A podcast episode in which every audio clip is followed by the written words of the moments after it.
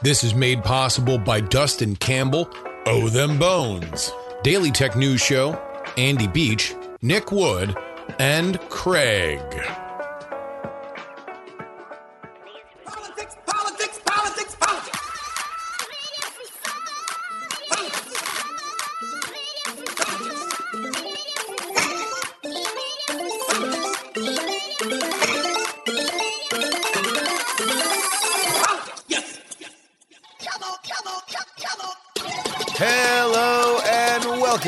To the Politics, Politics, Politics program for November 18th, 2022. Your old pal Justin Robert Young joining ya.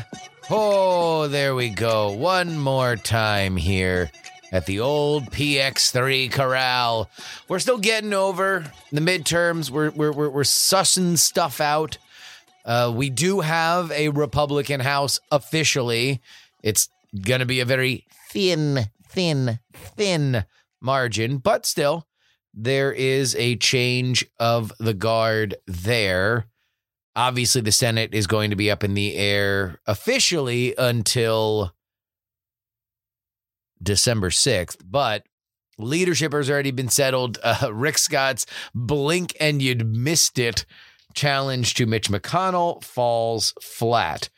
However, you know that we are all about the 2024 race. And one of the biggest candidates that could announce, did announce this week. Yes, ladies and gentlemen, 45th President of the United States, Donald John Trump, has decided that we would like a third bowl of cereal and has indeed thrown his hat into the ring uh, during a speech at Mar a Lago that went about an hour and change. I got clips, I got thoughts. I'm to go all through both of them and, uh, you know, break it down. And then, of course, we've got this FTX story. Sam Bankman Fried, the head of the crypto exchange FTX, is in hot water. That's because his company went into bankruptcy this week. The second largest crypto exchange, well, is no more. But there's a lot more to this in the political realm, considering Sam Bankman Fried was a Democratic mega donor. Hmm. Interesting. All that, and we will be joined by Andrew Heaton. Uh, I know we said we are going to have Michael Cohen, and we will have Michael Cohen uh, at, some point down the road, uh, but he was, was unavailable this week. So we called our boy, Andy Heats, and he is going to join us for a little bit of a chat as well. All that. But first.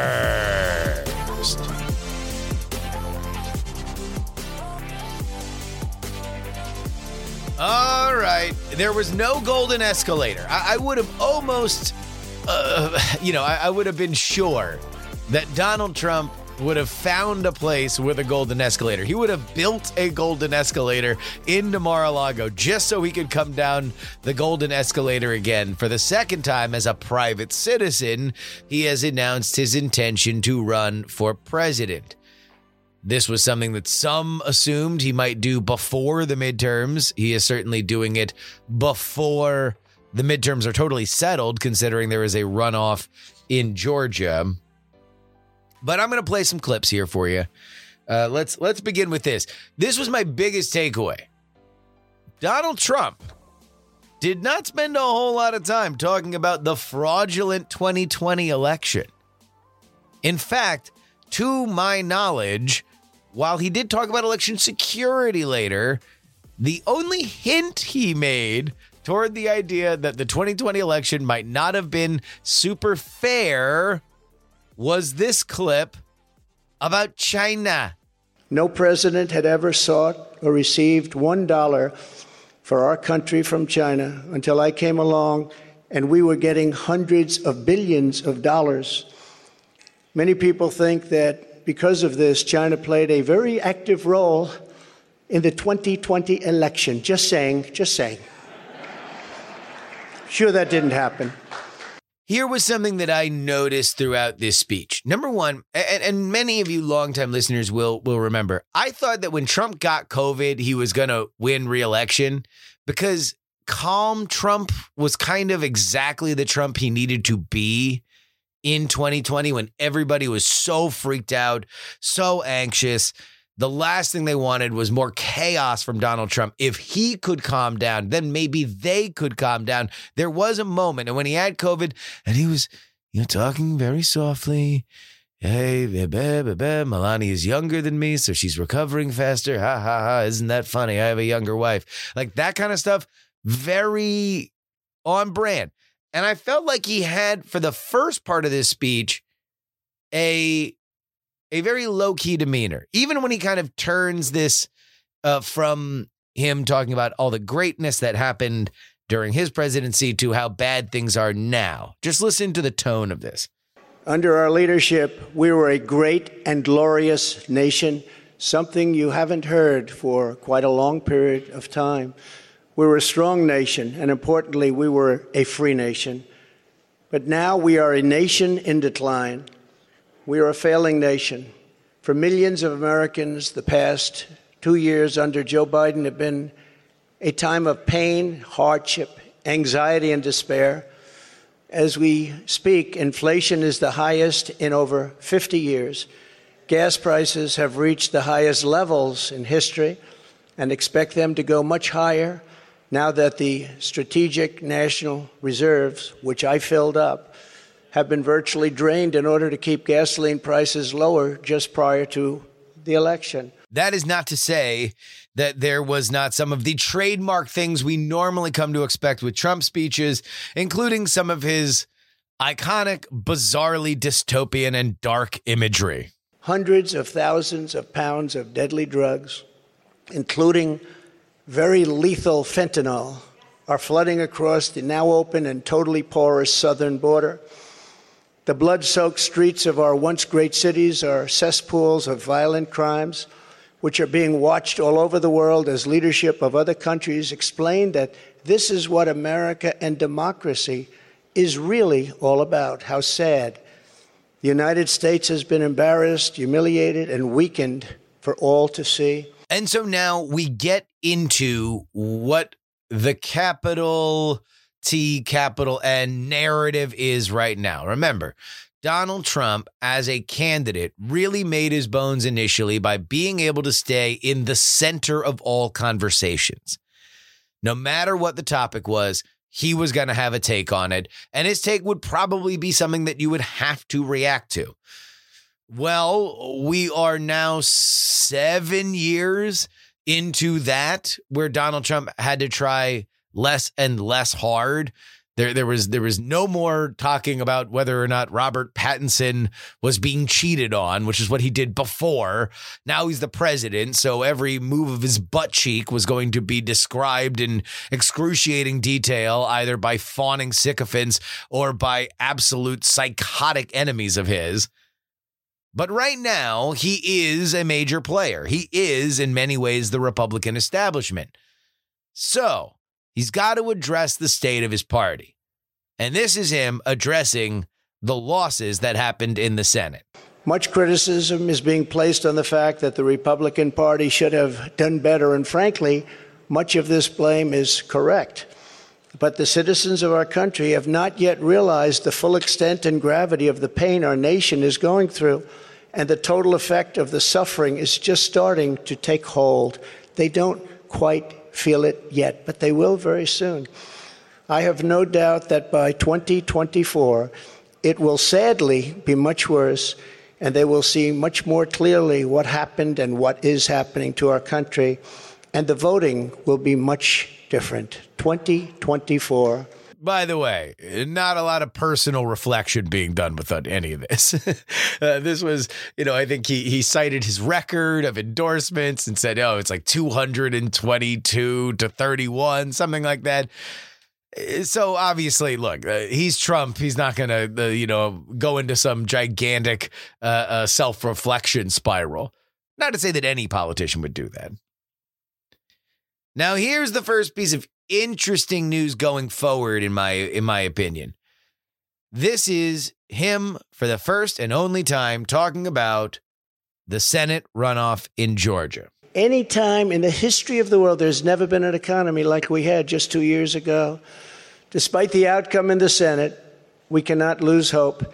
And we must all work very hard for a gentleman and a great person named Herschel Walker, a fabulous human being who loves our country and will be a great United States Senator. Herschel Walker, get out and vote for Herschel, and he deserves it. Now, we don't know whether or not he's going to go to Georgia and campaign for Herschel. Uh, we we don't know if he's going to draw a line in the sand that he won't do it if DeSantis and Youngkin and Kemp go do an event. I mean, it would certainly help Herschel Walker if they all did one together, but that's certainly not going to happen. And then that's all preamble so we can get to the main event. Roughly 20 minutes into this speech, here it is. But we always have known that this was not the end. It was only the beginning of our fight to rescue the American dream. And it's a word you don't use, two words. I don't want to be Joe. It's two words American dream. That was not good what he did. There are a lot of bad things like going to Idaho and saying, Welcome to the state of Florida. I really love it. In order to make America great and glorious again, I am tonight announcing my candidacy for President of the United States. So there we go. It's official. Donald Trump is a candidate for president of the United States in 2024. The first major candidate to announce he's hoping to block out the sun for anybody else that would get in. I don't think he's scaring anybody off. And to be totally honest, I don't think that this announcement really got the same kind of bounce he was hoping.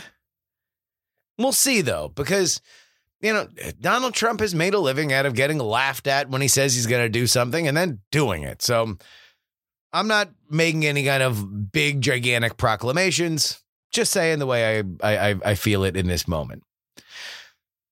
Donald Trump did not uh, really focus on any enemy other than Joe Biden throughout this uh, speech, but this is the closest that he got to addressing his enemies that he will have to vanquish first to get to Biden, and that is the rest of the Republican primary field. Here he is discussing the kind of person that's going to be needed to take on the establishment. Together, we will be taking on the most corrupt forces and entrenched interests imaginable. Our country is in a horrible state. We're in grave trouble. This is not a task for a politician or a conventional candidate. This is a task for a great movement that embodies the courage, confidence, and the spirit of the American people. This is a movement. This is not for any one individual. This is a job for tens of millions of proud people working together from all across the land and from all walks of life, young and old, black and white, Hispanic and Asian, many of whom we have brought together for the very, very first time. And now let's get into some of his red meat on Biden. He painted, uh, and and to be totally honest, I think a fairly uh, uh, well coordinated picture of wasn't life better when I was president versus now. You know, this is one of the more powerful rhetorical devices in American politics for the presidency. Are you better now than you were four years ago? And for many, if not most, if not all, the answer is no. I mean, the economy's worse. There is more global instability. Obviously, a lot of this is caused from COVID, and and many would say a lot of it is hangover from Trump. But still, that is what it is. So here he is. Uh, uh, uh, Joe Biden is the face of left wing failures. I'm begging for oil, and we have more liquid gold under our feet than they have or any other nation has, and we don't use it because we're going to them. It's crazy what's happening. We can't let it continue. Joe Biden is the face of left wing failure and Washington corruption. He had a big G20 dinner tonight. Everybody flew over to wherever they flew over. And guess what? He never showed up. They're still looking for him. What's going on? All right, I, I don't know why I included this clip. I, I just think it's it's very. Uh, Trump goes on these digressions. Uh, he's got these little mini digressions. It's, he does them so often. I don't know if they're tics or they're planned, but uh, uh, this is him after calling the Biden administration responsible for every possible thing that's falling apart on the planet. He has this line about critics. And we can't have it anymore. This campaign will be about issues, vision, and success. And we will not stop. We will not quit until we've achieved the highest goals and made our country greater than it has ever been before. And we can do that. We can do it. Our victory will be built upon big ideas, bold ambitions, and daring dreams for America's future. We need daring dreams. It is not enough merely to complain or oppose. We don't want to be critics. We don't want to be complainers. I never wanted to be a critic. I never respected critics. They tell people what's wrong, but they can't do it themselves. We will win because we will fight with every measure of our strength and with every ounce of our energy to lift up the working men and working women of America and to restore the fabric of this nation. And what would a Trump speech be without some good old fashioned hyperbole? Uh, here he is giving a very colorful example about how bad inflation and the supply chain are. We need economic security.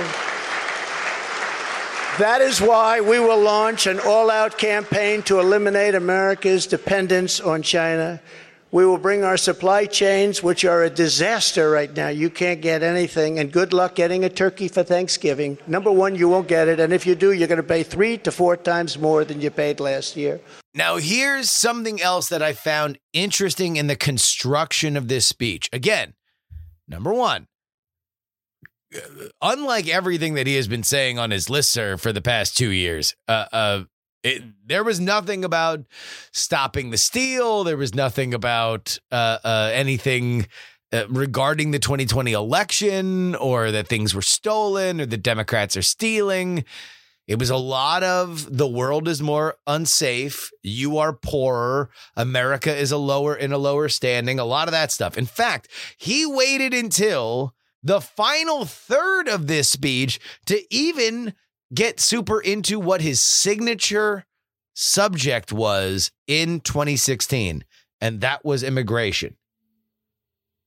This was uh, him going over how they succeeded on immigration initially, largely based on international diplomacy with the Northern Triangle countries and Mexico, uh, and how different it has been with Joe Biden.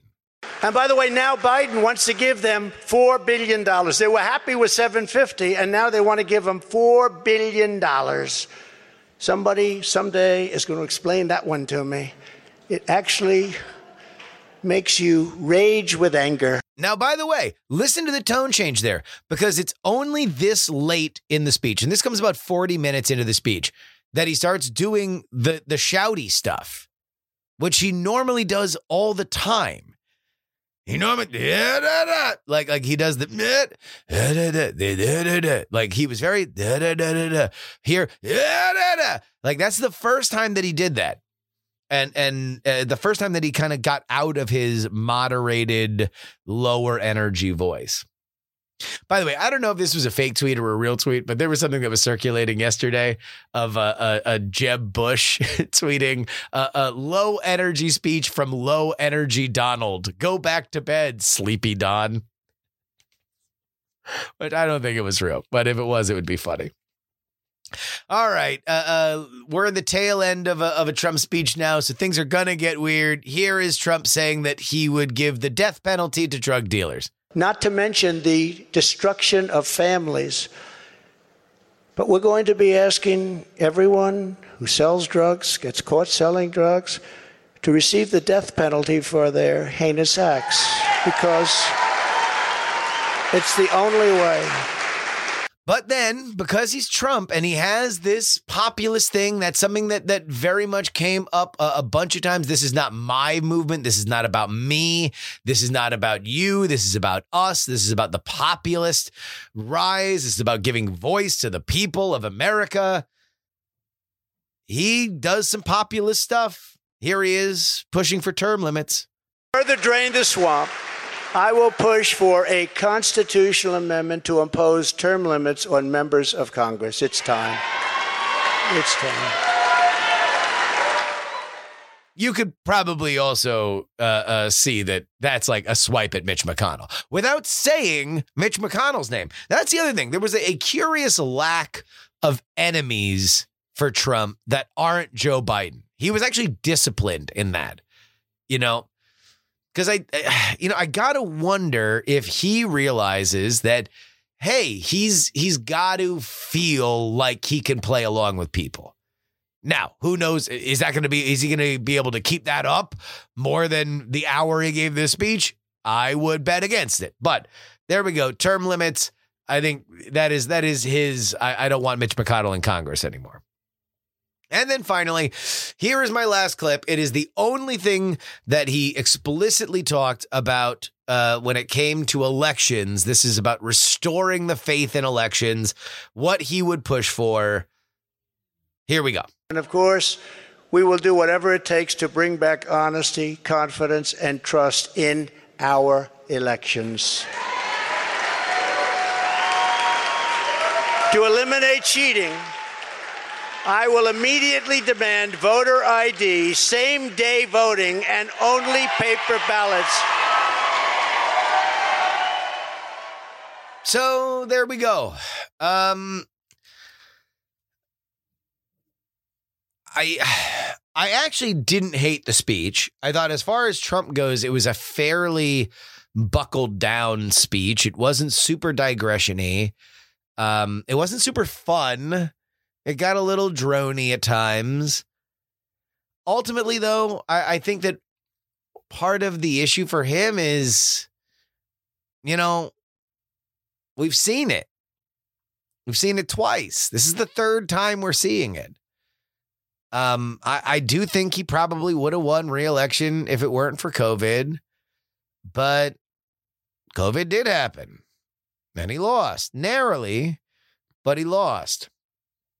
It doesn't feel like the magic's here, but obviously we've got over 700 days between now and the election. So a lot could change.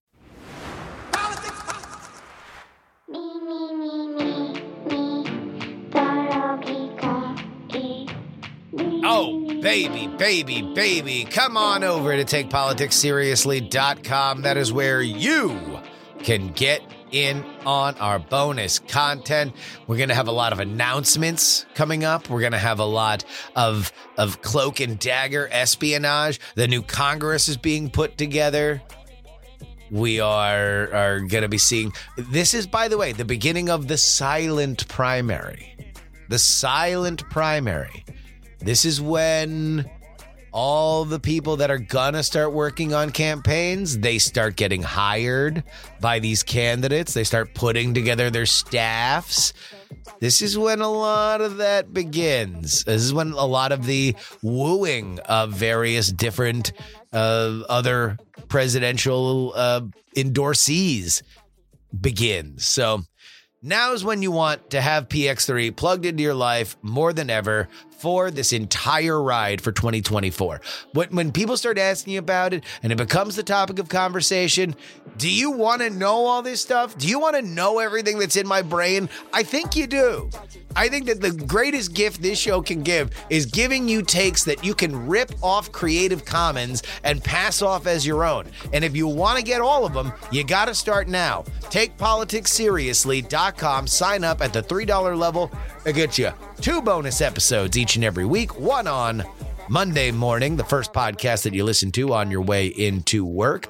That is summarizing all of the Sunday shows that happen. And then our late edition, Thursday afternoon. That is the latest news chronologically that we cover because this Friday episode gets recorded at various points earlier in the week. Do not wait. Do not hesitate. Head on over to takepoliticsseriously.com and join the smartest people in the room.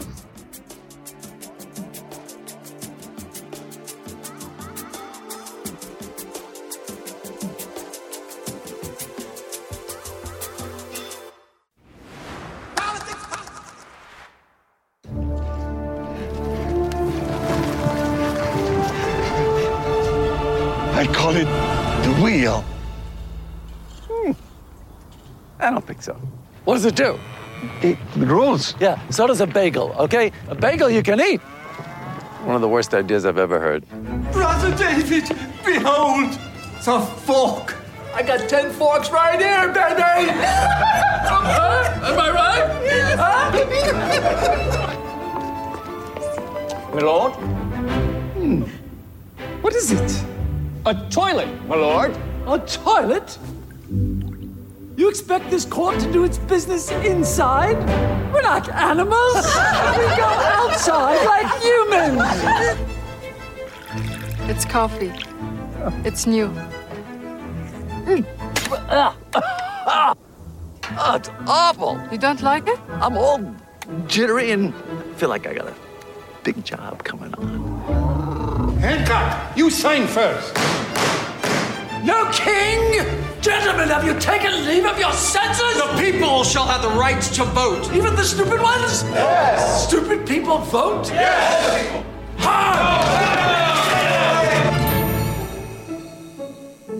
Edison, can I be honest with you? It stinks. Does your wife know what's going on here? She knows I go to work. You're wasting your time, and it's sad. You might as well put the dishes in the shower. What? Hey, Catherine, what's cooking? We're putting a man on the moon. Are you out of your mind? I can't even get tuna without celery. Nobody's gone to the moon, ever. Why not? It's too far. It's far. It's really far. Like I was saying, it's FTX. It's a safe and easy way to get into crypto. Yeah, I don't think so. And I'm never wrong about this stuff. Never. If you remember the Super Bowl from this year, the Rams versus the Bengals, you might remember that commercial. It was Larry David for FTX, in which he is going throughout various other versions of Larry David through history that has always poo pooed the great new revolutionary idea. Except our modern Larry, well, he might have got it right.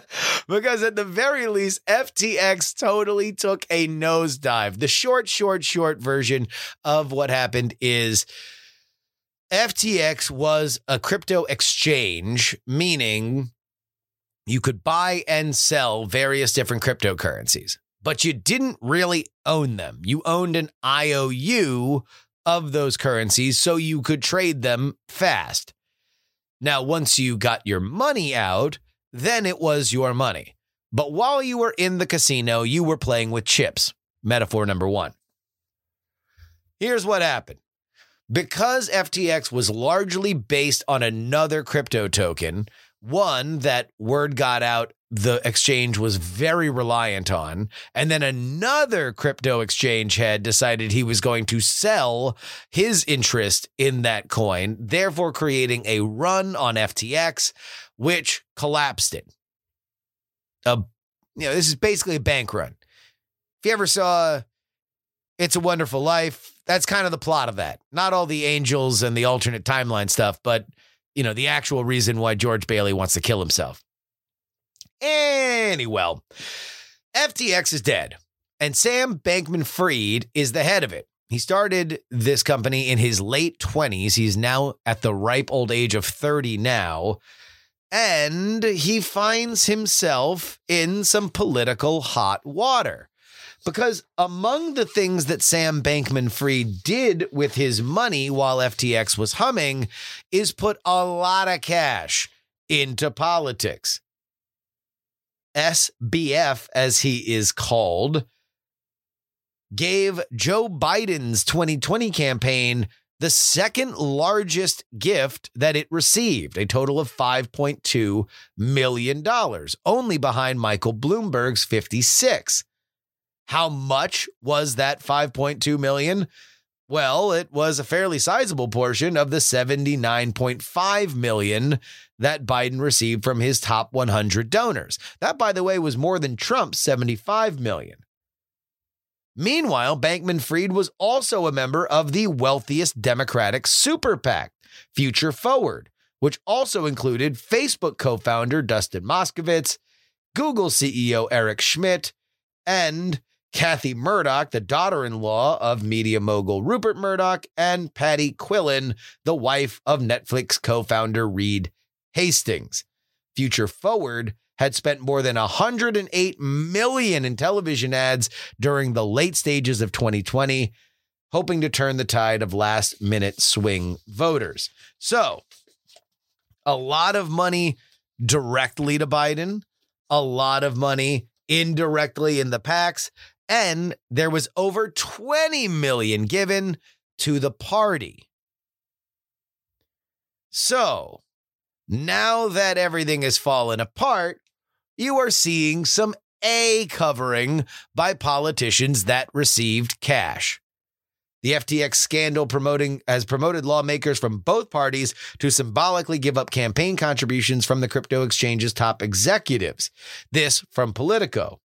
Campaigns for Representative Chuy Garcia, Democrat from Illinois, and Kevin Hern, Republican from Oklahoma, have given local charities uh, money equal to the amount they receive from FTX, according to their spokespeople. FTX executives contributed to dozens of lawmakers in the run up to the 2022 midterms after FTX filed for bankruptcy last week and is now face- facing a raft of investigations and growing scrutiny into how it handled its customers' funds. Garcia donated the 2900 to the Northwest Center of Chicago and Hern gave 5000 to Food on the Move, a local food bank in Oklahoma. Now, it is notable here to say that there was a little bit of a dual wielding situation going on at FTX.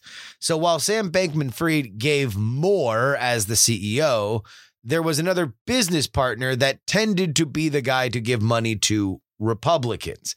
And that, in this case, was co CEO Ryan Salame. The goal here, it seems, is that FTX wanted to be in the room when crypto regulations were happening. Whether or not that would have eventually led to FTX possibly being federally protected from a collapse like this? Well, we don't know. Meanwhile, it looks as if DC is going to see more of SBF. This from Punchbowl. The House Financial Services Committee announced a hearing in December to investigate the collapse of FTX. In a joint, a joint announcement from Chair Maxine Waters, Democrat California, and Ranking Member Patrick McHenry, Republican North Carolina, the lawmakers say that the committee, quote, expects to hear from the companies and individuals involved, including Bankman Fried, Alameda Research, Binance, FTX, and related entities, among others, end quote. Waters and McHenry also used the announcement to repeat their intentions to push digital asset legislation out of the committee and in the coming weeks and months. A contrast to the Senate Banking Committee Chair Sherrod Brown of Ohio, who said that there were many other risks to focus on. By the way, McHenry is widely expected to become the next chair of the House Financial Services Committee in January. The North Carolina Republican told us told Punchbowl in interviews that he and Waters wanted to move quickly to respond what is becoming a historic crypto implosion. McHenry also told us that while stablecoin legislation remains a priority for his committee, the FTX debacle underscored the need to address centralized crypto exchanges. Quote, this FTX disaster highlights these conversations that we've found ourselves in that I thought would have been second and third steps. I believe the first step here is you have to have clarity around what is a digital asset. That means making clear legal distinction, one, then two, having a clear means of exchange which then becomes a question of how you deal with centralized exchanges and the nature of these centralized exchanges. So, the long and the short of it is you're going to be hearing a lot about FTX. It was a gigantic, messy situation. It is very much a a modern parable of uh, of you know uh, crypto gone wrong when really nothing that happened with FTX couldn't happen with a bank. The only difference is that there are regulations on how much a bank can get risky in terms of loaning out money. That's not to say that banks don't fall afoul of this and don't also just get bailed out. But there we go. Get ready for a lot more SBF and FTX. Well, as we wrap up our midterm coverage, there is also a bit of a moment where uh, me as a pundit uh, uh, realized that uh, there's going to be less people calling for me to do random news hits. And I did a few random news hits throughout this midterm season, none more interesting or fun than doing British politics the night of the midterms. But to discuss the bizarre process of trying to explain American news to foreigners uh, is my friend, your friend, the world's friend, Andrew Heaton of the Political Orphanage. How you doing, buddy? Hello, delighted to be back. And once again, may I compliment your fantastic midterm extravaganza. That was a impressive spectacle, an impressive and informative spectacle. Like I, I, I concluded that night bit drunk with our friend Brian Brushwood. We decided to stay up late and watch your British television hit. Yeah. Uh, and I was like, I, I think you could put that up against any any television network, and it it would have been more fun and at least as informative. Well, uh, you know, I don't know. I, I don't. I don't want to, you know, toot toot the own horn uh, uh, uh, too hard, but it is something that I have thought a lot about, like just the tenor of what a live stream would do, or what what live coverage would be. Like, what's good about live coverage? What's bad about live coverage? And and in my opinion, what's great about live coverage, what I what I still think live coverage is worth watching on cable news for elections because there is really good understanding, granular understanding of how the process works. Like you, there's a reason why the big board guys have gotten more and more famous. Like Steve Kornacki of MSNBC or NBC News in general has kind of become a star for them because he's really good at being smart and and fun and knowledgeable about explaining how democracy works in America and pointing out the various places where things are coming in and why this number is good for somebody, why this number is not good for somebody. The bad part is that it's just all the rest of cable news gets packed in around the edges. So when the big board guy isn't talking and everybody's waiting, Well, th- this last didn't they have Kornacki cam this time around? Where like like Kornacki was on camera the whole time, even when he's just like sitting there drinking coffee and stuff. Like they had him on camera the I don't. whole I, time. I, I do not doubt it because he is the star there, and that's what for me. It's like, all right, well, if I were to reimagine it, then let's do a little song, a little dance, a little seltzer down your pants for all the stuff in between, you know, and and have some props and break some boards and uh, have a smoke machine and and make the calls a little bit more uh, uh crazy, but. Yeah, we will. Uh, uh, we will continue to do them. Thank you so much for being part of it. And, Great, and it's also just such a fun thing to have everybody in the same town. Just be able to be like, "Hey, come on down to the clubhouse. We're putting on a show." Very much so. Um, uh, the the previous time that I covered the midterms was at a former employer with whom I am still on good terms, but I fit much better with our clubhouse of uh, misfit toys. Yes, Uh, yes. and, and felt very at home and very much like it was almost like a homecoming of like, look, you belong here. You're, you're no longer the fun foreign exchange student who clearly doesn't belong Doesn't here, belong here. but is tolerated. You are no, you were part of this this fabric. You're part of the team. Yeah. So that night, it's funny that that you bring that up initially. We both were speaking to foreign audiences. We did, yes. Uh, uh, I of course ended the night on on GB News, uh, but you GBTV, the GB Journal of Record.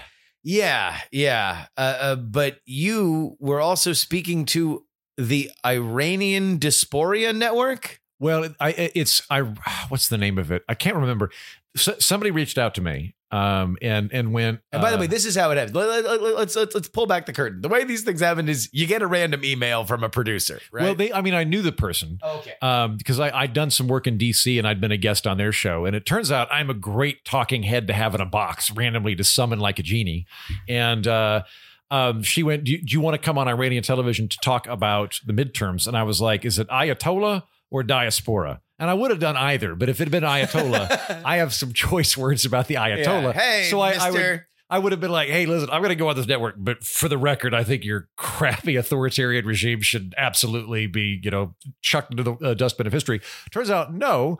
Um, I, I got invited to go on Diaspora Television, which actually films out of Washington D.C. Okay. Uh, it, it is Persian Iranian language. It's for for expats and um, for um, the diaspora, and one would assume some variant of uh, free free radio Iran equivalent. Yeah. Um, for people back home, but it was in uh, in- Persian, uh, or I guess Farsi. Sorry, and um, had a translator. I've never had that before. Uh, and oh, so you were getting so they would would would you get the questions in English or or, or the translator would ask you would would would translate the questions for you? Uh, the translator would question uh, would, would would translate the questions for me. I'm I'm I'm confident the host speaks English because he lives in Washington D.C. and we now follow each other on Twitter and he's very nice. Yeah. Uh, but but it is it is uh, Farsi. But he was broadcasting in Farsi. Yeah, yeah, and it, Gotcha. it was it was interesting because like it, I, I think what they wanted to talk to me about was, hey, wait a minute, you're not a Republican or a Democrat. How's that work? And I was like, I got thoughts. I got So thoughts. wait, so you were just doing a more broad thing. You weren't really even talking about no, the midterms. No, no, no. I think they they just wanted like brief color commentary from an independent. What does Gotcha. that look like? Gotcha. Uh, and what like why are you an independent? Why aren't you one? And I was like, oh, this is easy. I talk about this Oh all my the God, time. yeah, no. Um, and Put a but- put a nickel in the machine and watch you go. Yeah, but but like but th- there were some translation issues uh, initially because he's like, what was the phrase? Uh, he he asked the question and then the translator comes on and says, uh, "Are are the reasons you're an independent because of market deficiencies in democracy or something like that?" And I was Oh. like, "What? What do you mean by market?" And what he meant was that you only have two options. And I was Gotcha, like, "Got yeah. it. Okay, took me Yeah. a minute. Yeah, but did did that." Um, so I, I did Iranian television, um, uh, pri- which was fun. I'm really glad I did that. Um, and then I'd done GBTV uh, uh, right before I came back to Austin. Um, you had a, a, a very good, informative five minute hit with them. I had a very sloppy hour long talking head panel show that I did with them. Oh, really? Um, yes, which was were you live in studio? I was live in studio. Uh, it was very much the news setup thing where you sit at a big shiny desk with people with interesting hair and all of that stuff, proper Yeah. cameras and all that. Um, that one was interesting because, as you know, I don't like to come on shows unless I know what I'm talking about. Like I don't know. I I because I, I can't. that is that has been the biggest issue with me as a producer for We're Not Wrong Mm-hmm. is trying to coax you into like, no, give me a half formed opinion. Mhm, like this is a, a- an opinion Shoot show. from the you hip. can't you can't be wrong here. but the, But you are very resistant to that. I was, I was, but th- that's an even bigger problem for me on British television Yes. because I don't know. Like they, I, I came in and um, was like, you know, I'm a pretty smart dude. I can do this.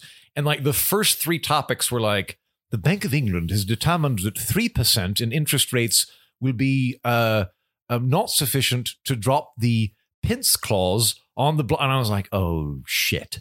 This is this is this is not just macroeconomic policy. They're using weird British terms I don't know. They're using slang. They're they're like, what is your thought on Jeremy Hunt? And I'm like, I literally didn't know this man existed until Yeah. I, I read this email earlier today. Um, but it was a lot of fun. My the the the uh, like at, at one point. 15 20 minutes in we went to commercial break and i was like hey guys i'm i'm really sorry. I don't i don't know it. I'm trying my best here but but i'm treading water to some extent. And they're like those people are bluffing. And i was like hey, hey thanks guys. Thanks gang.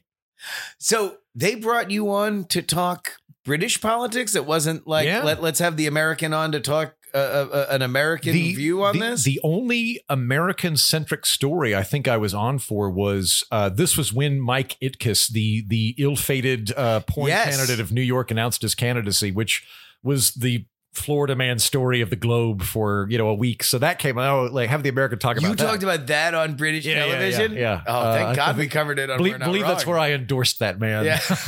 was on British television. Um, but no, the rest of it though was all He like put his he put his money in many other things He where his mouth He was. put- um, uh, uh, no, otherwise, I was talking about uh, British politics, which which was because it turns out I don't know British politics nearly as well as I thought. I know British politics very well as an American. Yeah. talking about British politics, where I need to know the king and three people.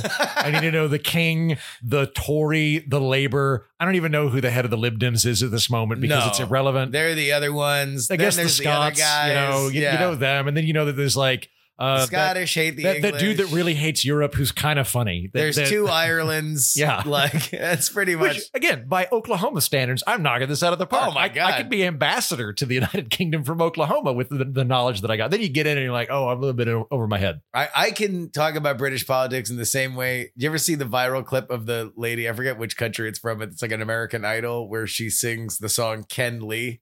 No.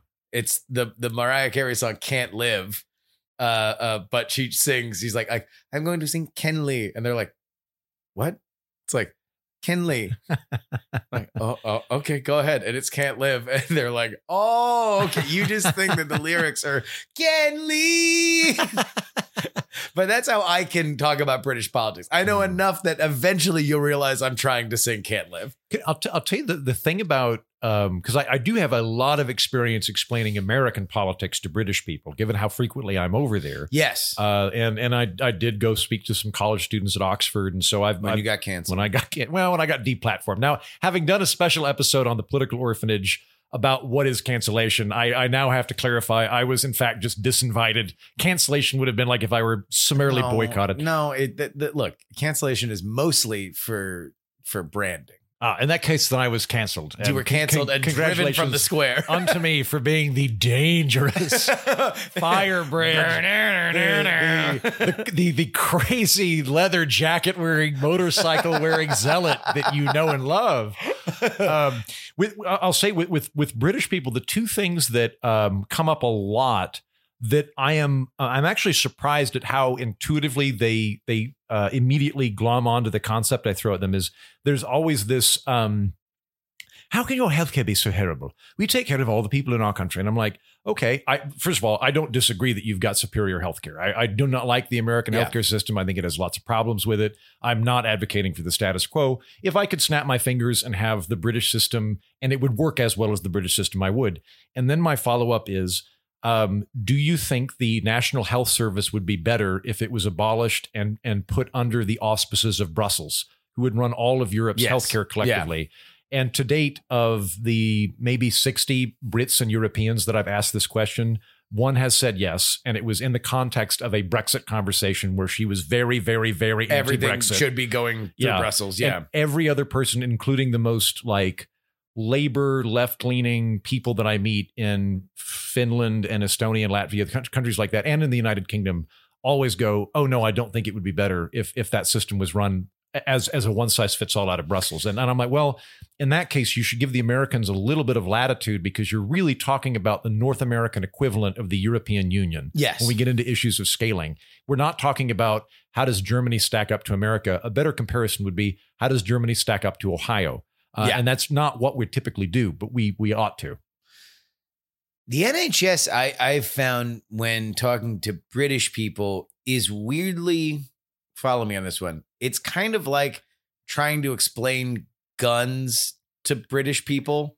Like the NHS means something more than Yes, just healthcare Well, that that is to them, in, in the same way that guns right. mean more to America than just a, a, a firearm. I think the the the proxy that I've noticed. uh, Um, okay, so gardens are to British people as cars are to Americans, and the troops are to American people as the NHS is to the Brits. yeah. The NHS is there, give it up for the troops. Yeah. Um, which, hey, hats off to them that they're it, it is a very popular program that seems to work very well that they're very proud of. I don't blame them for that. Um, so uh, th- that is one of the things. But on- once I bring up that kind of intergovernmental comparison, like pretty much everybody goes, "Oh, that's a really good point." And then the other one um, that I'm surprised works is everybody thinks we're nuts on guns. Um, Yes. I, I am in America a like mealy mouthed center left uh Texas butt asterisk gun guy. Nobody likes me over here when it comes to guns, right? yeah. When I go to Britain, I immediately become the most pro gun person on that dinky little island because they're like, well, we think that there should be guns, but there should be three of them, and all of them are kept at, uh, at the Tower of London. Yeah. And they're fired annually when the king orgasms, and that's it. And then the rest of the time, there are no guns. And I'm like, well, yeah, I like I'm definitely more pro gun than that. Yeah. And they think it's crazy. And then I just I go, look, I, I'm not saying that we've that if I were designing the system from the bottom up, I don't know that it would look like this. But uh, if if you guys suddenly had, uh, I think the population of Britain is what about 70 million. And I'm like, if you suddenly had 75 million unregistered guns floating around in Britain and you didn't know that where they were and you knew a lot of criminals had them, would that alter the equation? And, and they always go, yeah, that would change the equation. And I'm like, all right, well then There keep, we go. Keep, keep in mind that while there might be smarter things we could be doing, we are dealing with a different set of cards than you've got. when you do international hits, because I've now done it on RT America, which is it was nominally Russian, like literally their name was Russia Today, uh, Right. and it was certainly funded by the Russian government. It was broadcast out of Moscow. It felt a lot more like just kind of an almost even like American tilted edge lord program is a little more like like like an edge lord Fox News. in Yeah. that that they were a little bit like rabble rousy, but wasn't at least in all the hits that I did were not particularly ideologically bent beyond the idea of we're suspicious of Joe Biden and we're suspicious of Boris Johnson, Mhm. which uh, is not a strange position for uh, you know mainstream outlets in in America or or England. And now I've done it on on Great Britain TV, but do you find that there's like a a thing that they want like a central thing that they're trying to understand in in their questions about American politics? Um, I've I've not found there, at least in my my minimal experiences, I haven't found that there's an agenda where they're trying to get me to be the cookie cutter character. To Yeah. like, I, I've not had that happen. Um, there there are um there are situations where uh they are they are baffled by something and they're trying to understand that. Trump was a baffling one. for that that I think I think we're on the same page there Yeah. then, because especially being in Europe and you've been in Europe a lot more than I have but but being in Europe you know for a little bit you know, over over you know however long I've been going over there what fascinates me is that everywhere in Europe and England probably more so than others every news block has the America section yeah. it's in there. It like it, like it, it- it's it's as if it were the squirrel on water on water uh, Yeah. skis, right? But it's like that section is always just the American thing, and like it always feels like everybody involved when they're reading the news on it is always just like, well, they're at it again. Well, so that that's something that I have noticed about international coverage. So the the kind of um the predominant uh what we like binary hacky thinking that you see in American uh, American news is um from the right uh, progressives are evil. Democrats want America to fail. They want it to fail. They Yeah. want America to fail so they can build a communist utopia on their ashes. All that stuff, right? Um, when it comes from the left, it's not geared at the right. It's geared at how awful America is. Uh, and I and I I'm not saying either of these are emblematic of the entire media sphere, but like Michael Moore is a good example of this. Of like uh, Mike Michael Moore, who I think believes everything he says, has made a very good living just saying how awful America is. Yeah. That that is very popular with Europeans and Brits. They very much enjoy that. They they like in the same way that people that watch Fox enjoy confirmation bias of how stupid and awful the progressives are. Europeans and Brits have a, a significant taste for that. There's there's a big well for it of of uh, the the the dumb Americans did it again thing. Um, like one of the ones that I remember this being a thing a few years ago, where um, I was in Scotland and multiple people brought up um, one of your ladies. She went to McDonald's and and spilled coffee on her lap, and she sued them for fifty million dollars. It's crazy what you do over there. And I was like, well, okay. Do you know the context? Yeah, no. you know that- I'm like, that- that actual story? the- the- Yeah. the context is that um, uh, McDonald's started offering free coffee, and people were taking too much coffee, so they intentionally made it much hotter in order to try and dissuade people from doing it. It was a uh, a closed container. It opened anyway. The liquid was hotter than the water you find in a radiator, and it caused genital damage. So, like, I think that there's a point to that. It wasn't just an idiot that wanted to sue. Like, you can see where she's coming from, but but that was not the story that was given. The story But was even then, stupid that was- litigious Americans. But that was also a story that was popular here. Like, like Yeah. it, it, it took the kind of like blog and podcast sort of revolution of like that there there became this uh uh desire for counterfactual or maybe you don't fully understand sort of content that became a gigantic thing for it but I guess it just hasn't made it over there. Much in the same way that the last time that we were in in uh, I think it was Frankfurt, there was a poster because Godsmack is still touring. So it's like it's like just things take longer to cycle through when they're when they're echoing in Europe. Eventually they'll get it. Maybe you're the the maybe I'm the, guy. Yeah, you Well, are, I you're, you're, you're the, patient zero. This for that. is how I think this is going to play out. I'll note, by the way, that I've not I've not been on the the uh, receiving end of anti-Americanism when I go over to Scotland and England. Um, I like. I've I've been to a lot of countries. I've maybe felt uncomfortable uh, uncomfortable as an American once. Like like the great news is people throughout the world are all part of the same group, which is folks. Everybody's just folks. Most people are just trying to get along. Most people on the entire planet are actually pretty decent people. Um, that said, yeah, uh, America is the big winner, and people don't like big winners. Um, they they they want them to to knock down a thing, and it it's interesting looking at um, international understanding of America, like post World War II, where it was like, oh, America's like our little brother beat the shit out of the bad guy. Like, yeah, go America, you did it! Yay, rockets, flag, moon. Uh, and and now it's the big stupid dude at the NASCAR, like whatever the thing is. Uh, I was talking to some of my friends in Scotland, and, and like I mentioned something about America's superpower, and and they they were like, "Well, hold on, for how about China?" And I was like, "I think when China becomes the dominant superpower, you're really going to miss America, friend." Yeah, no, I, I think you're going to be quite surprised at what the world looks like with a dominant China and, and, America in the backseat. You are I, going- I don't think you're- you're going to like it as much. You- yeah, I think it's better for you that you're in a special relationship with the top dog right now. Yeah, in general, I would I would agree. I've never, even when I've been absolutely obnoxious uh, in my younger days in in European travels, you know, where Americans are Mickey Mouse. Every once in a while, someone's gonna explain to you that you know Walt Disney was an anti-union commie buster, and and uh, uh, uh, you know people get raped at Disney World.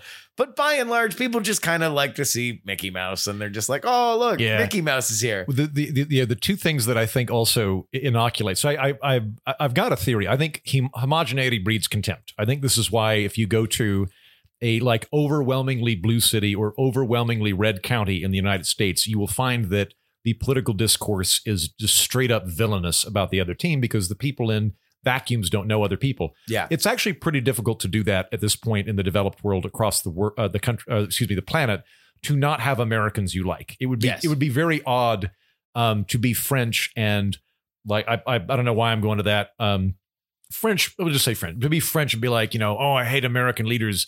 Also I hate Tom Hanks. Yes. Also I hate the Beastie Boys. Like there's going to be somebody you like. Um, the the other bit too, and this is something that I point out to Brits periodically, and it has a lot more salve now that I'm I'm here. Um, like every once in a while, you get drinks in a Brit, and and I should say this is very minimal. They're mostly lovely and polite, but every once in a while you get drinks in them, and they're like, you know, you, you're a good sort. I like you, but I I usually don't like Americans. I, I don't I don't care for them. And you're like, really? Do you not? And then I just immediately go, what about like African Americans? Like, oh no no no, they're fine, they're fine. And I'm like, oh, Checkmate. okay, so you're fine with black people, but like we've got a big Asian population. Are you okay? Yeah, they're fine too. They're fine. They don't do diversity's great. And I'm like, okay, what about like um like Native Americans? No, no, no. And I'm like, okay, Cuban. And we just go down the list, and I'm like, who are you talking about? And then they go, well, you know, like loud, overweight people with guns and trucks. And I'm like, yeah, Texas. Everybody hates Texas. Like I live in Texas. Let me tell you, everyone in America hates Texas. Yeah. Like you It's just just say own you hate brand. Texas, Yeah. friend. I've always one time I wanted to pitch a reality show, like a like a physical competition show, like kind of like a, like an American Gladiators things that would only pit Texas versus Australia. Oh, that'd be Because brilliant. I feel like those are the two brands, like the Yes. global brands. and they're they're also cousins. Like Yeah. like I've I've been to Western Australia. I spent a month over there a few years ago. I I traveled around, did comedy, and and like uh, Perth is Waco plus kangaroos, and I say that as a compliment. Like I have literally never been anywhere outside of Oklahoma more like Oklahoma than Western Australia. Just imagine the finale. They're going to do some big obstacle course or something like that. And then we just cut back and forth to uh, uh, pep talks from Crocodile Dundee and Walker, Texas Yeah, Ranger. nice. We just get the actors to actually just play those characters and just walk in full costume. I don't know. I feel like this would be a hit. Everybody would watch it if just to be like, well, look at these two land of of uh, uh, uh, the, the the the the dunderheads go at it. Um, to to backtrack a little bit, one of the things that I do find odd when dealing with foreign media and dealing with being the resident American in, in, amongst foreigners is the comparisons are almost always America and Europe or America, Europe, Australia, and Canada. It's basically Yeah. America versus the other The white world. countries. Yeah. No, Oh, the white world. countries. The white countries, countries. yes. And it like I'm like, if you actually want to get into government analysis here, then it would make sense to also talk about Brazil. It would make sense to talk about South Africa, Yep. India. Like I like I think it's fair to say to compare us to other top countries in the OECD. That makes sense to like we're, we're talking about relative levels of affluence. But then when you get into a lot of the breakdowns people bring up, just just don't fly. Uh, they they all of a sudden the the thing that we're horrible at that clearly they've knocked out of the park. I'm like, well, they're doing that exact same thing in this other country and it's not working. So Yeah. maybe maybe we're not quite as dumb as you think, and, and there's other situations going on. You you used to see that a lot in and and there's been like a concerted effort to go against it, but uh in basketball, whenever a white player would be like good or be drafted, whenever you think watching the NBA draft, it's like, well, you know, shooter out of Duke reminds me a lot of Larry Bird.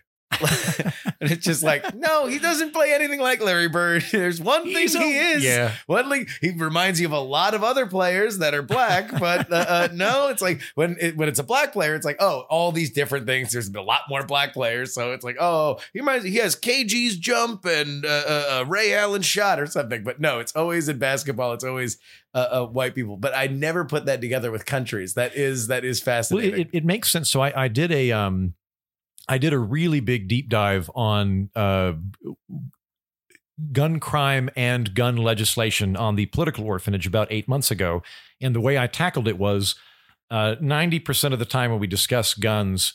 We we go from a a position of hypothesis and disproving hypothesis. Hypothesis A: less guns means more crime. Hypothesis B means an armed citizenry stops crime. Right? That's basically Yeah. the, the two dueling notions, and everything else is not, which is fine. It's it's called um uh, uh deductive reasoning. It's it's it's it's fine, but it's I think overdone. And I was like, I want to go the other direction. I want to do inferential reasoning. So rather than having a hypothesis and then disprove or prove that hypothesis, what I want to do is just look at a ton of data and then go, what patterns do I see in this data? What are things other countries are doing that works? What are what? And I I, I did a massive amount of research on this. And one of the things that I found interesting was that most of the um, and I'm I'm people at home are probably not going to don't try to guess my position on guns don't send me an email about this i'm saying this from as like a data analyst perspective um, one of the things that i found interesting was that most of the comparisons were as i said america canada america europe Yeah. um, something like that and then when you when you start adding in like um, south africa you start adding in uh, brazil argentina other countries um, or Switzerland for that matter. All, all of a sudden, a lot of the metrics get really thrown off. Where where you're going, well, um, like Switzerland, the amount of homes that have a gun in them is comparable to the amount of homes in the United States. But also, they have way less gun crime and, and way less homicide, which is why I think like Switzerland seems to me to be uh, Switzerland and South Africa are probably the most relevant comparative cases for When it for comes gun to control. guns? Yeah, because Yeah.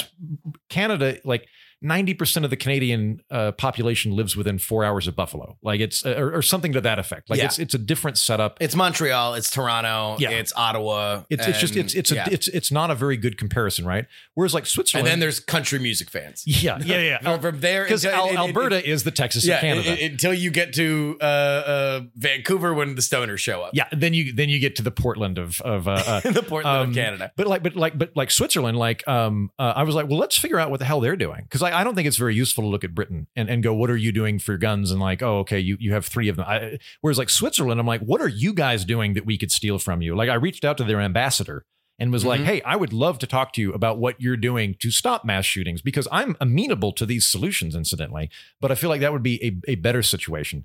Um, and a lot of the solutions that you see in other countries, when applied outside of the white countries, aren't working. And so it's like, okay, well, I, I, th- those comparisons suddenly become kind of murky and cherry picked.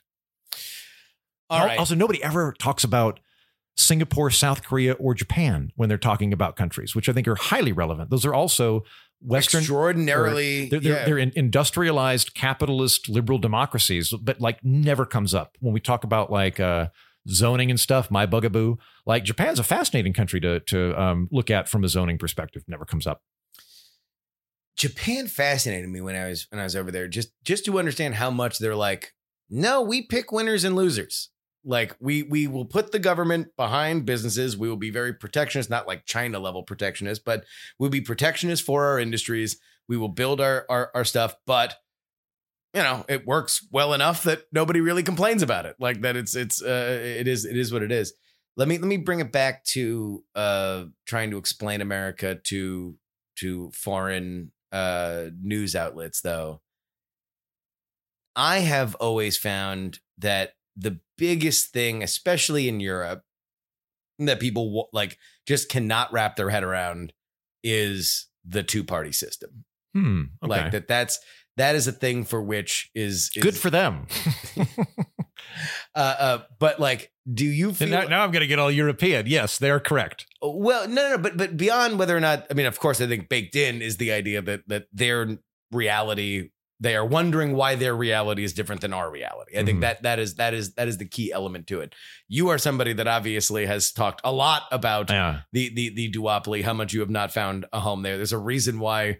You The know, title of central- my the show. title of your show, It's called The Political The political Orphanage. orphanage because of your frustration with this fact do you feel either when you're over there or when you're doing these hits that you need to at the very least explain why it exists before you get into your uh, uh your your your, your screed on this or or is it just like no you're right uh we're dumb Uh, I- I point out the the old aphorism that Europeans have elections and then coalitions, and Americans have coalitions and then elections. We're, Yeah. we're functionally doing the same thing, um, although I think that their their system is better. Uh, our system, I think, actually worked pretty well um, up until around 1990, 1995 or so. Um, prior to that, we had these really big ele- uh, coalitions because the Democratic Party didn't really mean a lot. It was five parties. There were the Bourbon Democrats and well the also they owned the house of representatives until then right. we and- had and no the- we had no meaningful republican the- the- representation We, we, we had a, a sun and moon system where the Republicans were a protest vote or a tiebreaker within democratic civil wars. But that was back when, in effect, we had multiple parties. There, like you could be a Bourbon Democrat or a Rockefeller Republican. You could be a Northeastern Union Democrat or you could be a Goldwater hardcore libertarian. Like the, the, all of the, there were multiple parties within that system. Um, and uh, so we did kind of have that. It's just that we had the coalition, and then once the coalition picked its people, we'd elect between the two of them. Whereas the Europeans do it the other way, which I prefer, which is where they have elections and then they go, okay, the European Garden Gnome Party and the uh, uh, post-fascist, neo-Marxist water slide party are Yeah. going to form a coalition government. And uh, um, uh, the the bit that I that I do need to kind of explain to them sometimes is I think the nature of conservatives is very different depending on the Yes. the context. So like I don't see a big difference, um, and, and this could be my own biases here, but I don't see a big difference between like the Bernie Sanders wing of the Democratic Party and Labor uh, Labor in the United Kingdom. I think that that's kind of a very similar um, Labor Democrat more more under corbyn than blair under right? Corbyn. No, no, no. Yeah Blair was very much a, a Clintonite neoliberal. Yeah. Uh, but but under under Corb uh, under Corbyn, yeah. Um, so I don't really have that. That makes sense. They understand Bernie Sanders. That's intuitive to them.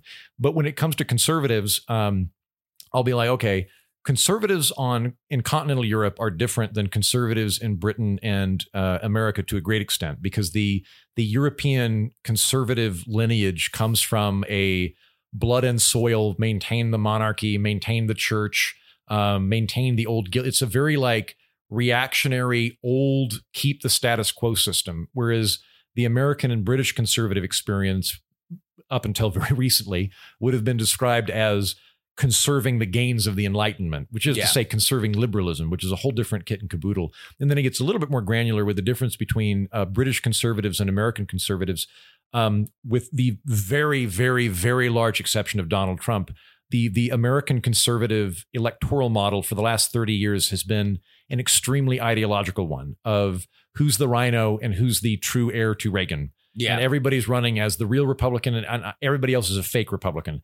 Um, it's an extremely ideological way of looking at things. Um, and I have to explain look, Re- Republicans think and express things ideologically, whereas Democrats in my country think and express things coalitionally. So uh, the Democrat and I and I this isn't valence. This is just a, a, a, a an amoral look at how they're how they conduct themselves that creates a lot of unnecessary crosstalk.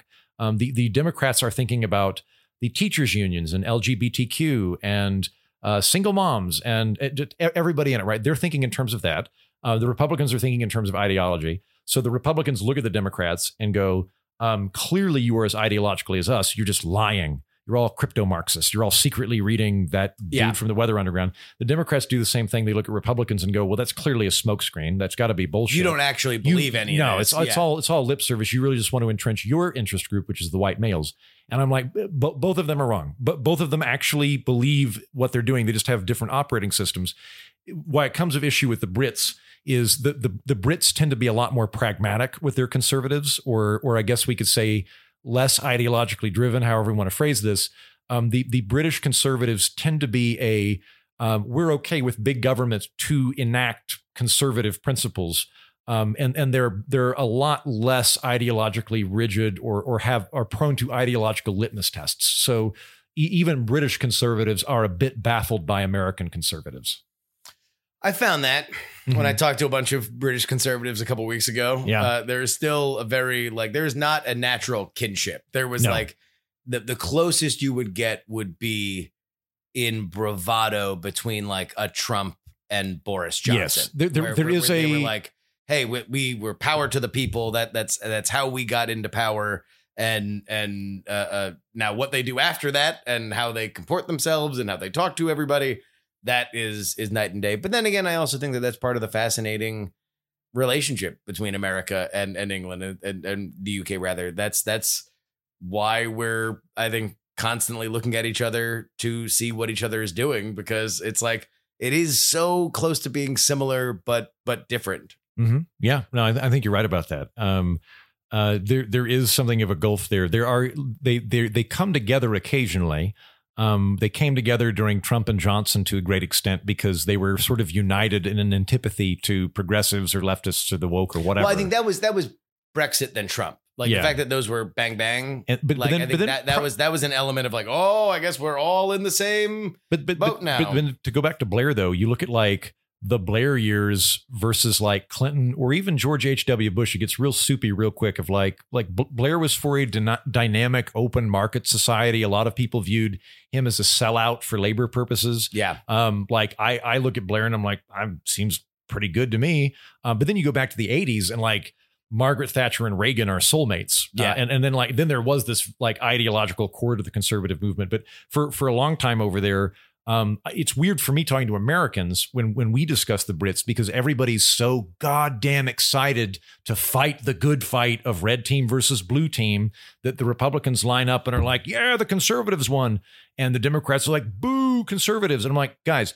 the, their conservatives are our Democrats. Yes. our Democrats are their conservatives. Their labor is our socialists. Like they're Yeah. they're just their whole country is a step to the left of us. So like if you like Barack Obama, you'd like the conservatives because that's what he would be over there if you were to translate Yeah. his policy ambitions. Oh, well, you know, maybe we'll all solve it one day when we come together in the new world order. That's- yeah, that's we'll All right. have, we'll I can't- the same rules. As soon as the Bilderberg group is able to iron out them details, we'll finally get this put to bed. Exactly. Well, we'll end this conversation before we get into Kanye, Kyrie Irving territory. but uh, uh, Andrew Heaton, the political orphanage. Uh, what do you got going on? Uh, I just had a fun episode. Um, uh, I, uh, I I made friends with the owner of the Comedy Cellar in New York City, uh, which is a very famous comedy club. I'm going to say kind of the archetypical comedy. It club. is. It is. I mean, New York City's. Uh, uh, maybe like Caroline's is, is a Caroline- more, like, Caroline's is big. a- Gotham a- is a more- a more- wonderful. more prestigious. Yeah. like, kind of like room for right. headliners, but nothing is better than the Comedy Cellar because famously they have very short sets, and Yeah. so you will have you just show up not knowing who's going on, or there's like limited announcements of who's going on, but you will get drop-ins. You will. from It- the it- biggest. You get the, the top of the top. In, Car- yeah, Caroline's Seinfeld, Chappelle, Um, like that. That that is their playground. I, I I love Caroline's. I love Gotham. They are they feel like a big grand theater. They're wonderful venues. Uh, the Comedy Cellar is the archetypical cramped basement with a very Tiny. funny man Yeah. talking. Right, that's a Comedy Cellar. Um, so I, I made friends with the owner, um, Noam Dworman, and um, Noam is one of those guys where I don't know what he's going to say, and I really like people like that. Um, I've been in this business a while, so have you. Um, most of the time when I talk to people about politics, I know where they're going to head. I don't need that many variables before I know what stump speech they're going to give me. Yeah. And Noam kept surprising me. And and so I emailed him and I went, um, I I don't know where you're gonna go. Like, and I I think this speaks very highly of you, Noam, because it means you're actually thinking. You're not just regurgitating crap you heard from your team. You're thinking for yourself. And I I, I really appreciate that. Um, you gave me some thought about the nature of cancellation. Uh, me being kind of a temperamental moderate, I was on a program we were discussing cancellation. Temperamental moderate position, not having thought about it, I was like, eh, we probably shouldn't cancel as hard as we do or as often as we do, but a couple of people, yeah. And he was like, no, absolutely not. Cancellation is abhorrent, is antithetical to all of our, our, our notions of justice. And he made a very eloquent defense of why no one should ever be canceled, which surprised me. So I went, I would love to have you on the political orphanage to talk about why that is, and also why you uncanceled Louis C.K., who I believe did his first stand up post uh, fallout at the comedy cellar at the behest of Noam Dworman, who caught a lot of flack for it. And I Yeah. wanted to talk to him about, you know, what was your reasoning? Would you bring Cosby on, on if he were available? Would you go to a restaurant with Cosby? Would you bring Trump back on Twitter? Like I kind of just ran him through all of these issues we're talking about with cancellations. Really good chat. Uh, and, and it's a fascinating front of that war because the comedy cellar is very famously stand-up comedians. You are uh, uh, of them. I'm I say, ethnically a comedian, yeah. Uh, they're their own community. It's a very insular, uh, uh, uh you know, uh, you know. I, I remember Dave Chappelle had a thing where the time he realized that he was more comedian than black was when he saw the Kramer video. Oh, his first yeah. reaction was like, "Yeah, bad night."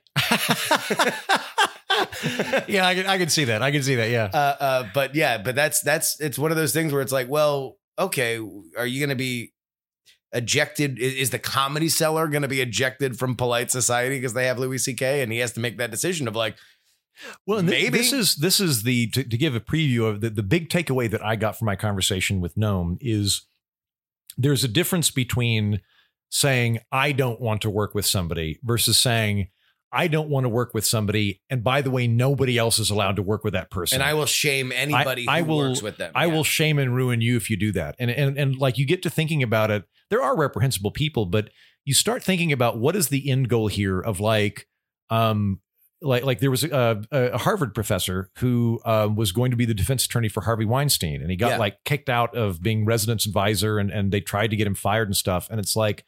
Are we really saying some people don't get to have defense attorneys? Because I don't want to live in that country. I, I like I believe in our justice system. I want everybody to have a defense attorney. There was a um, uh, a horrible incident here a couple of years ago where um, some uh, monster shot up a synagogue and was wounded but not killed, and the doctor that uh, uh, got him was Jewish Yeah. and proceeded to treat him. And I I'm like, well done, that guy. I'm sure that was conflicting for him, but I don't want doctors picking and choosing who they operate on. Then you think about kind of the lesser things like going out to eat, uh, where people go, you know, boo Ted Cruz at a restaurant or something, and it's like, okay, if you can't if you can't go to any restaurant or like say grocery store, is our goal literally to get you to starve to death or to like, like live in a dumpster? And like I think the short answer is we kind of want you to kill yourself, and that's sort of what the cancellation Well, I mean, writ large I, I think is. it- it's one of those things where I, I I- I'm gonna die saying this, but like we're in an adolescence of our internet age. that there you go. we, we- we still come from this world where the gatekeepers controlled things and we didn't really get a say. If we were upset with somebody or we thought somebody was bad, if a famous comedian came into town on a stand-up thing and and raped your sister and then just left and nobody was able to prove anything, you were just mad and maybe you'd write a letter to the network that would never get read Mhm. and that would just be that. But we come from a world of powerlessness. Now, the gatekeepers are if not gone, severely diminished. The points of entry for somebody to work are are greatly uh, uh, lesser than what they were in the past. The the people that are making decisions from government to corporate are very sensitive to the most fickle elements of our society, which is social media. And so, yeah, a, a pylon does matter. A boycott does matter on on a level that uh, uh it didn't before. Now, does it materially mean more? Like if if eleven people at the exact No, same time say say, it- to it- say to Colgate, you uh, uh, once worked with Harvey Weinstein, and now I'm never going to buy your toothpaste again. Does that mean that Colgate has to issue a blanket apology and and, Right. and pay a billion dollars to charities? Like maybe, maybe not. I, I- I, don't I think do so. think but right now we think. Yeah, we do. We do, We're- and, and the and the gatekeepers are scared enough to believe that they do. We I, I agree wholeheartedly on that. If in theory Colgate a, a guy rushed into the president of Colgate's office and he went, everyone in a Denny's in El Paso, Texas is boycotting us. He'd be like, how many people are it? 30 people. So you're telling me 30 people in a Denny's in El Paso, Texas isn't going to buy Colgate anymore? Okay. Cool. But if it's 30 people on Twitter, oh, everybody starts shaking in their boots about that. You know, and that was that was the thing is I remember you know when when shock jock radio was was a big thing in, in the '90s and the 2000s, and you had your Howard Sterns and your Opie and Anthony's and and your uh, you know all, all the other programs like that was the thing. I remember listening to Opie and Anthony once. They were like, "Yeah, boycott us. Go do your best. Write all the letters. Go out. Do your picket marches. We're just gonna keep being here, being highly rated. Our fans will listen to us, and this will move on."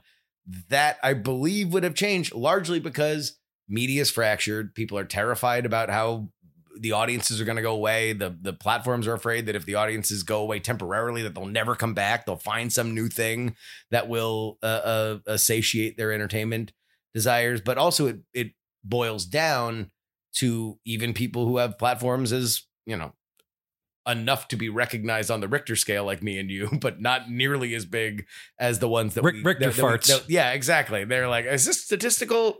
No, Looks no, like no. somebody dropped a piano in Yeah. Wisconsin. I, I'm surprised that even registered, but yeah. Uh, uh, but I mean, like if we had people on, I mean, hell, I I got a bunch of crap for going on GB News. Did you? Yeah. People are like, like, ah, this is crap. It's far right. You- You're, you're discrediting yourself by being on it. And I'm like, I don't know, man. It was a bunch of ladies in nice makeup asking Yeah. me very basic questions about American politics. It, seemed like they had a little bit of a preoccupation with Donald Trump.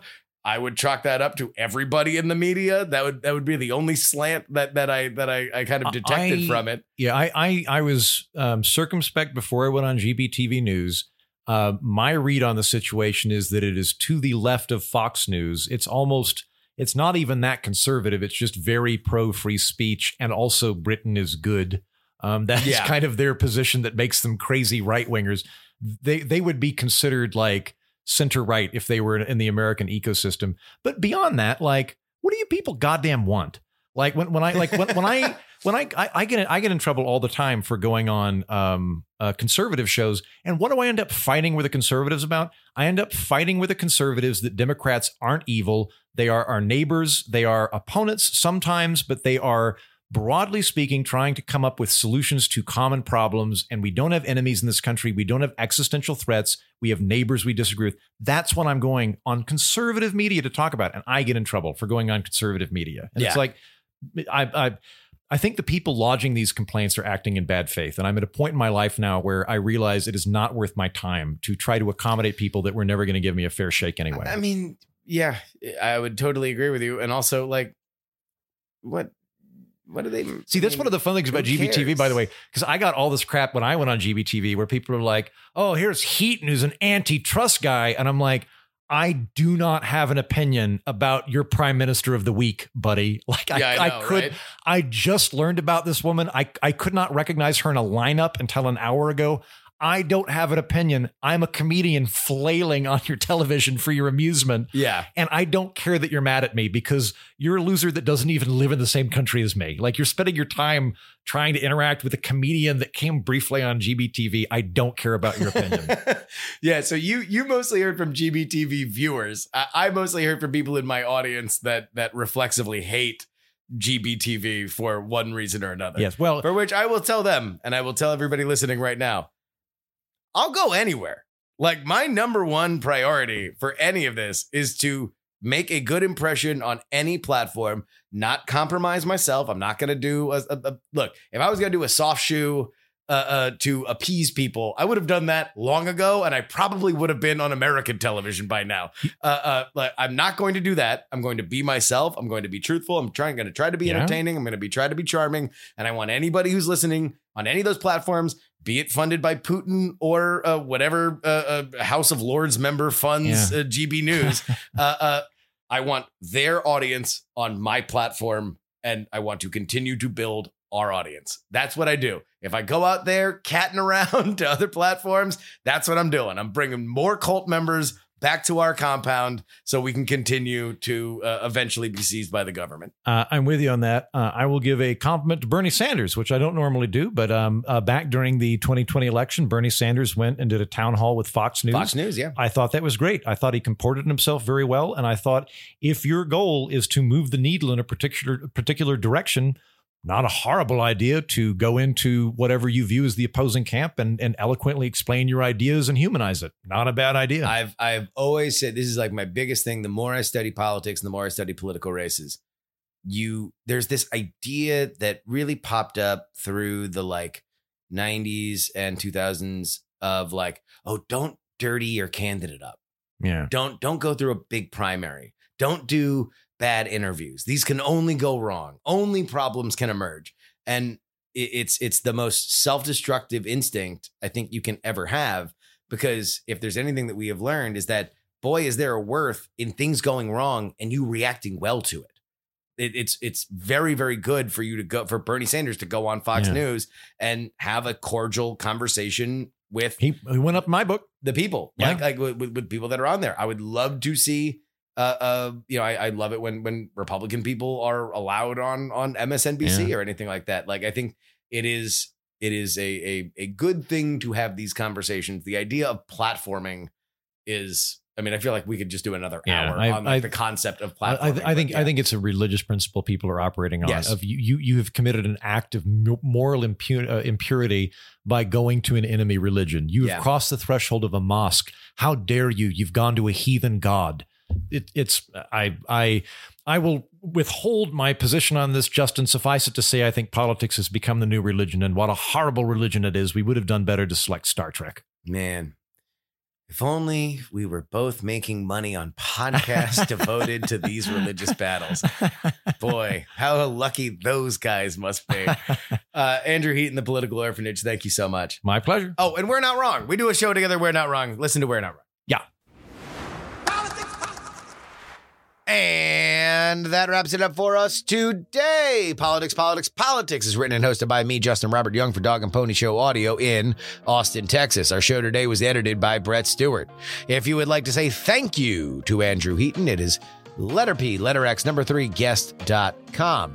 Want to email the show? It is just so simple. TheYoungAmerican at gmail.com. Twitter for the show is PX3 Tweets. You can find me live on Twitch, PX3 Live. You can share this podcast with your friends and family, px3podcast.com. And you can send me a one-time donation, paypal.me slash payjury. Venmo, which is not real. Venmo money is not real. Come on, I don't care what your, your, your mama tells you. It's not real. Prove it to yourself. Send me a dollar. Justin Young 20. My Cash App is PX3Cash.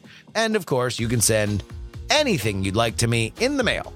P.O. Box 153184, Austin, Texas 78715. Again, that is P.O. Box 153184, Austin, Texas 78715.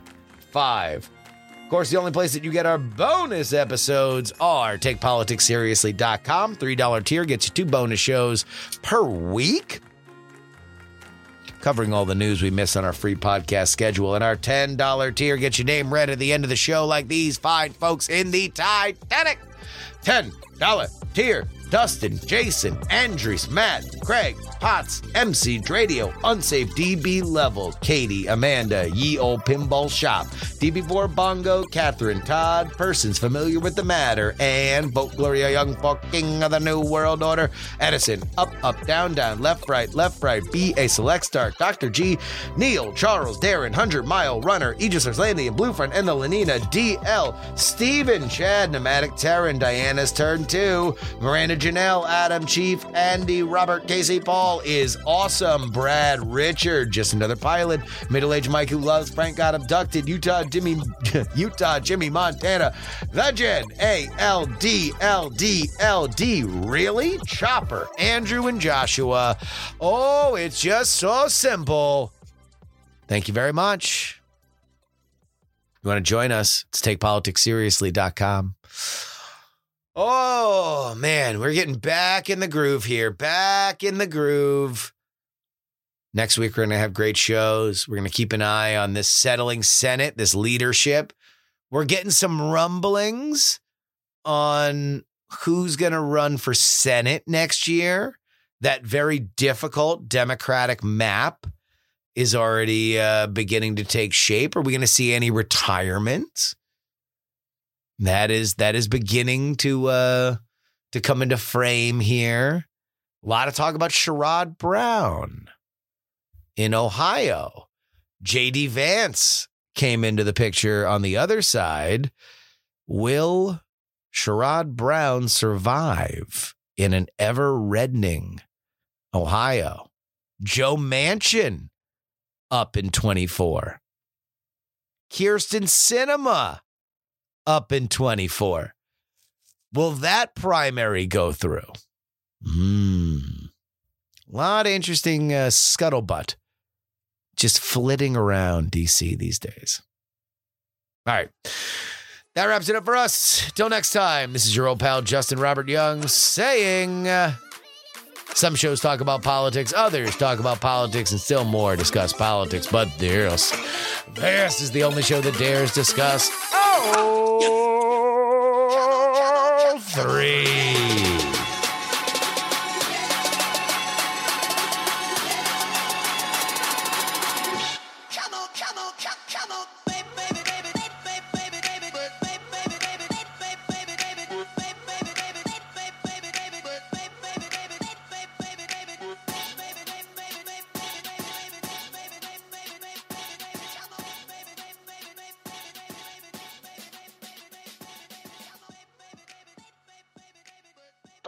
Club hopes you have enjoyed this program.